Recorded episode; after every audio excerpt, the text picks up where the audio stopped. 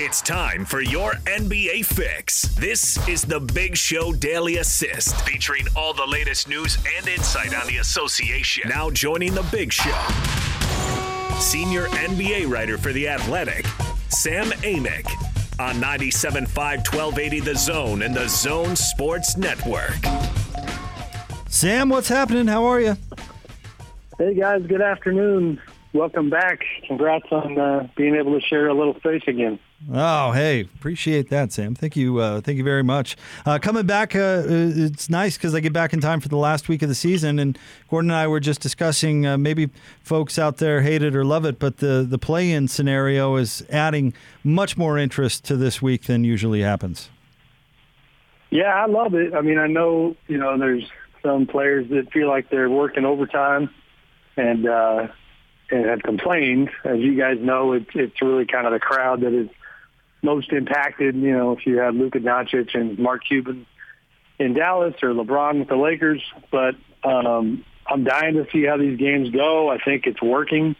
You know, even in my neck of the woods, you know, teams like Sacramento and Washington that, that otherwise would have already been thinking about next season are, are trying to still fight for something. And that was obviously the whole point, was to avoid that embarrassing, you know, late season stretch where a lot of fans who just got tired of watching teams that, that had no interest in winning because of the way the, the system was set up. So, Sam, the, the Jazz are trying to hang on to that top spot in the West. They've lost two in a row now. Some alarms are going off, but they're doing it without Donovan Mitchell, without Mike Conley. So we're trying to read into this what it really means, uh, and, and I, I really don't think it means that much, but obviously, the Jazz would like to take that top spot, so we're we're just waiting to see what's going to happen. Yeah, I mean, you know, I, I don't love it for them. You know what I mean? And a lot, a lot of it's outside of their control. I mean, it's been a long time now without Donovan and Conley, and that's a problem from a, a rhythm standpoint. Even though it seems they're going to be available, um, you know, I, I don't like it if I'm them, because you kind of lost, you know, that intimidation factor that I do think was there earlier, where they were doing laps around the rest of the league, and, and now I think they seem a little more gettable. Um, but there's a lot of that going around. I mean, it's going to be a pretty interesting postseason from that standpoint. When you talk about uh, Brooklyn, to, to highlight one team, you know, I so I have this interview coming out tomorrow where I talked to Draymond Green about a bunch of things, but I asked him, if you weren't picking the Warriors, because we all know he probably would, you know, who, who would you pick to win the whole thing? And he mentioned Brooklyn, and he talked about how, like, even though they haven't played together, you know, maybe they'll be able to make it work. And, and the Jazz have a little bit of that. They have so much more experience together as a group. You know, it's going to be hard, I think, for them to go from zero to sixty like they're going to need to. Sam Amick is with us here on uh, ninety-seven point five and, and uh, twelve eighty The Zone. Uh, Sam, let's uh, let's talk about a little bit of the, the Jazz and who they might draw in the first round. Uh, the Lakers or the Warriors, given the Lakers' uncertainty from an injury standpoint, is there a team out of those two they should be hoping for? Um, man, I mean, it's, you know, you got to pick the Warriors out of that group, even though it's going to be dangerous. Um, you just can't. I don't think you can disrespect it. The chance like that, but it's not great on either side. Um, the Warriors are feeling good. Oh, sorry, guys. That, that would be the dog hitting the uh, in-house doorbell here. um, you know, the Warriors look dangerous, but the the Warriors look dangerous. The, the Lakers, they're going to have LeBron. They're going to have A D, and, and you just don't want to face that. I mean, I feel bad for Utah. I feel bad for Phoenix in terms of just, you know, what they might face. The first round is supposed to be where you get the payoff for all the good work you did during the year, and it, it certainly is not going to turn out that way this year. Mm. We saw the Warriors the other night playing the Jazz. I don't know if you checked out any of that game, Sam, but it was pretty interesting to see, because we were thinking, uh, yeah, it's Steph and, and uh, Draymond and a bunch of other guys, but those other guys can play. At least they can on occasion, and they've won four straight. Yeah, I think they've won thirteen out of eighteen. Um, they had the fifth best defense in the league. um, again, you can, you know, you guys know me well enough. Whenever I do an interview with a guy, my head is kind of stuck in that space. So, like with Draymond in particular, I would say, you know, I think at times this season, Draymond felt and sounded like a guy that that was kind of shrugging at this year. Like, all right, wake me up when Klay Thompson gets back and we can get back to trying to be elite. But I, we talked about this, like what Steph Curry has done for them has been contagious. And I think now has a guy like Draymond fully engaged. And then they have, you know, the Juan Toscano-Andersons and the Jordan Cools and Ken Bazemores and, you know, guys like that that are playing good ball. And they have more shooting than people realize. And Steph has mastered the art of, of either, you know, taking on triple teams and somehow still doing his individually or uh, apologies, guys. We're having all kinds of issues today. Or, you know, maximizing all that defensive pressure in, in the kind of way that helps his teammates. Uh, I mean, it's, you know, I would not want to play them right now. Again, I'd pick the Lakers among those two, but but they're not a typical eight seed by any stretch or, you know, whatever they wind up being. I got to butt in with one more question about the Warriors. What's this we heard about Klay Thompson kayaking across the bay to get to practice? Is that is that story true, and is that a good idea? I didn't hear that one. Um, nonetheless, and this is, you know, against my journalistic sensibilities, I'm just going to say it's true because because it's Klay. I'm going to believe it. I mean, I, I I somehow didn't hear that, but it wouldn't surprise me at all. I mean, he's put up social media videos recently um, on his boat, you know, flying underneath the Golden Gate Bridge. You know, he he is definitely somebody who loves the bay.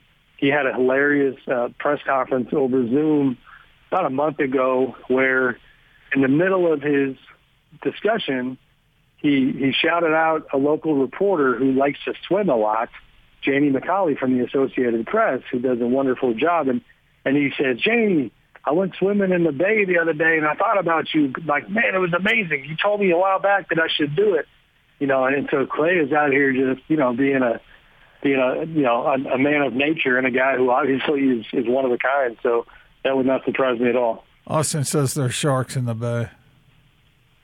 Oh, there are.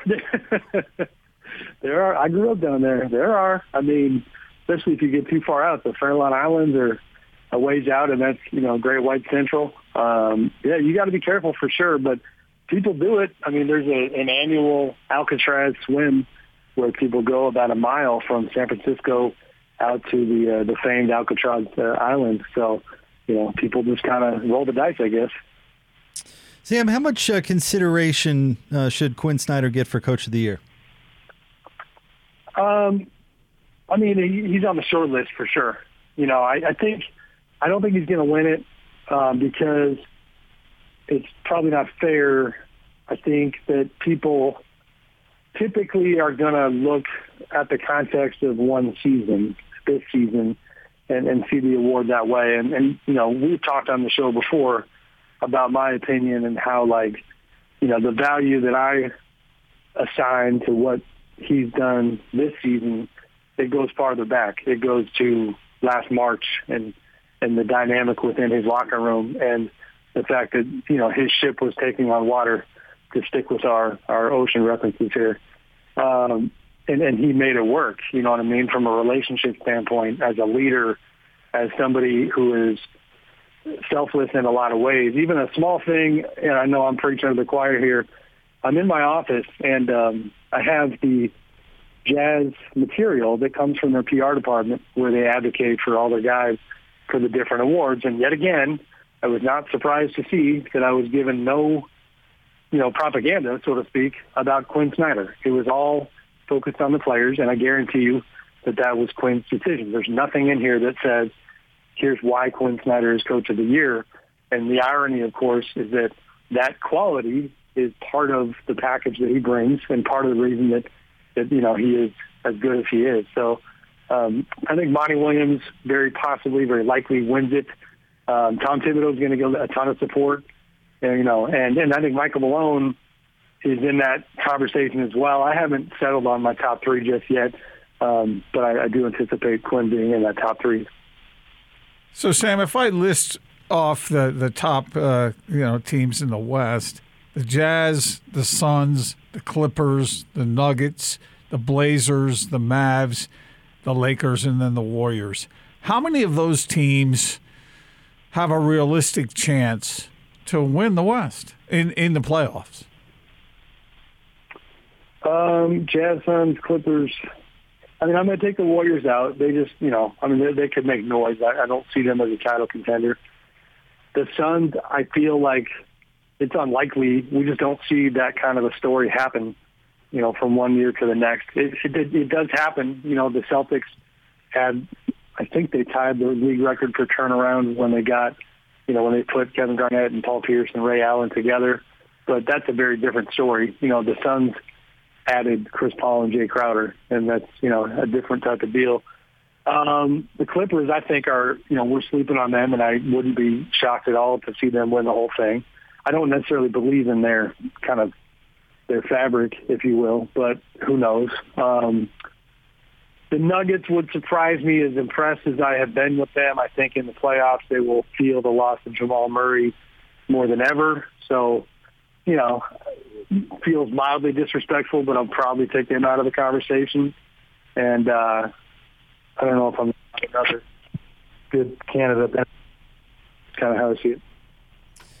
Sam, what do you think about uh, the fallout when it comes to the Celtics having a disappointing season? And I know uh, Jaylen Brown missing the remainder of the year doesn't help, but is there going to be fallout from that, or are they just going to run everybody back? You hearing anything about that?